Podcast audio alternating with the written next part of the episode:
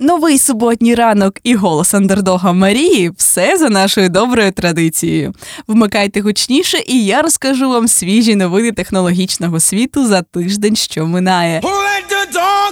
Нагадаю тільки, що цей сезон дайджестів ми створюємо за підтримки компанії кар'єрного розвитку Digital Choice 31. Ну і тепер точно до новин монополізації не буде. Mm. Ще у вересні 2022 року Adobe повідомила про купівлю сервісу Figma. Компанія мала заплатити за угоду 20 мільярдів, але ця новина викликала занепокоєння у регуляторів Європи та США. Після вивчення всіх деталей європейські регулятори заявили, що це загрожує конкуренції на ринку інтерактивного дизайну. Врешті-решт компанії відмовилися від злиття та скасували цю угоду. Ну це і логічно між блокуванням роботи та відмовою від монополізації ринку я б теж обирала друге. Загалом, всі, у кого були переживання щодо цієї угоди, видихаємо. Захоплення візуального світу скасовується.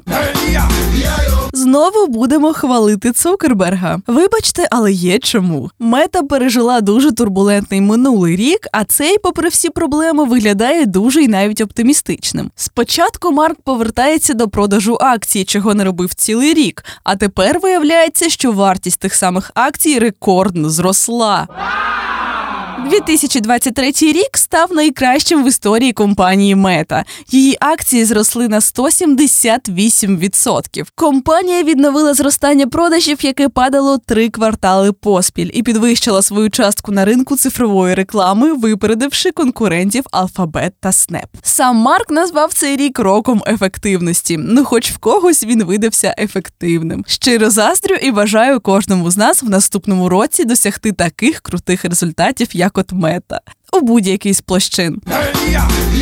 Багато новин від Spotify. Ми зазвичай дотримуємося правила одна новина про компанію на випуск, але тут не змогли втриматися. Тому перше, Spotify в Росії точно все. Гойда! Шведський сервіс повністю покинув Росію та ліквідував там свою юрособу. Компанія ще на початку повномасштабного вторгнення обмежила свою діяльність в країні агресора, але за понад півтора року змогла повноцінно покинути ринок. Звісно, компанія втратила якісь півтора мільйона підписників, але скільки виграла. А головне, російські виконавці не будуть отримувати виплати від сервісу, а це вже чудова новина. Ну і те, що у Spotify явно життя покращилося після виходу з Росії, може свідчити наступна новина. Тепер у них є більше часу на впровадження інновацій. Сервіс почав тестувати створення плейлистів за допомогою штучного інтелекту. Запуск функції вже помітили деякі користувачі під час створення власних плейлистів. На екрані з'являвся напис про плейлист за допомогою ШЕІ. Функція працює за допомогою текстових підказок,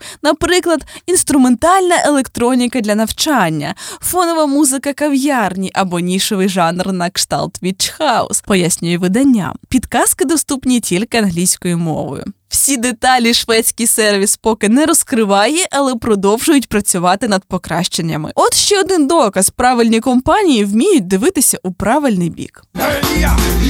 Епоха проривних дизайнерів закінчилася. Ще минулого року Apple покинув головний дизайнер компанії Джоні Айв. Саме йому належить більшість проривних ідей гаджетів компанії, але за Айвом почали звільнятися й інші легенди. Ось дійшла черга до Пітера Рассела Кларка. Він працював над дизайном апаратного забезпечення для основних продуктів Apple та допомагав створювати зовнішній вигляд її штаб-квартири та роздрібних магазинів. Ера команди Айва в Apple майже закінчилася, адже практично всі 20 дизайнерів пішли з компанії. Сам же Рассел Кларк приєднався до команди компанії космічних технологій Вест як ратник.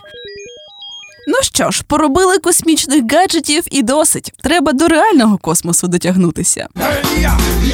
Дорога боротьба з конкуренцією. Google має заплатити американським користувачам 700 мільйонів доларів.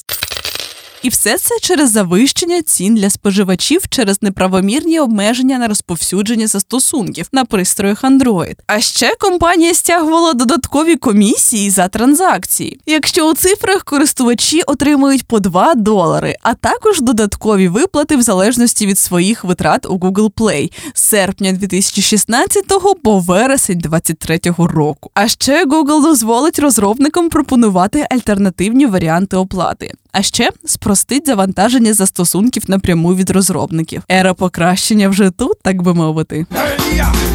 На цьому все з вами була Андердог Марія. Наступні два тижні ми йдемо на новорічні канікули, тому свіжий дайджест давайте вже після свят.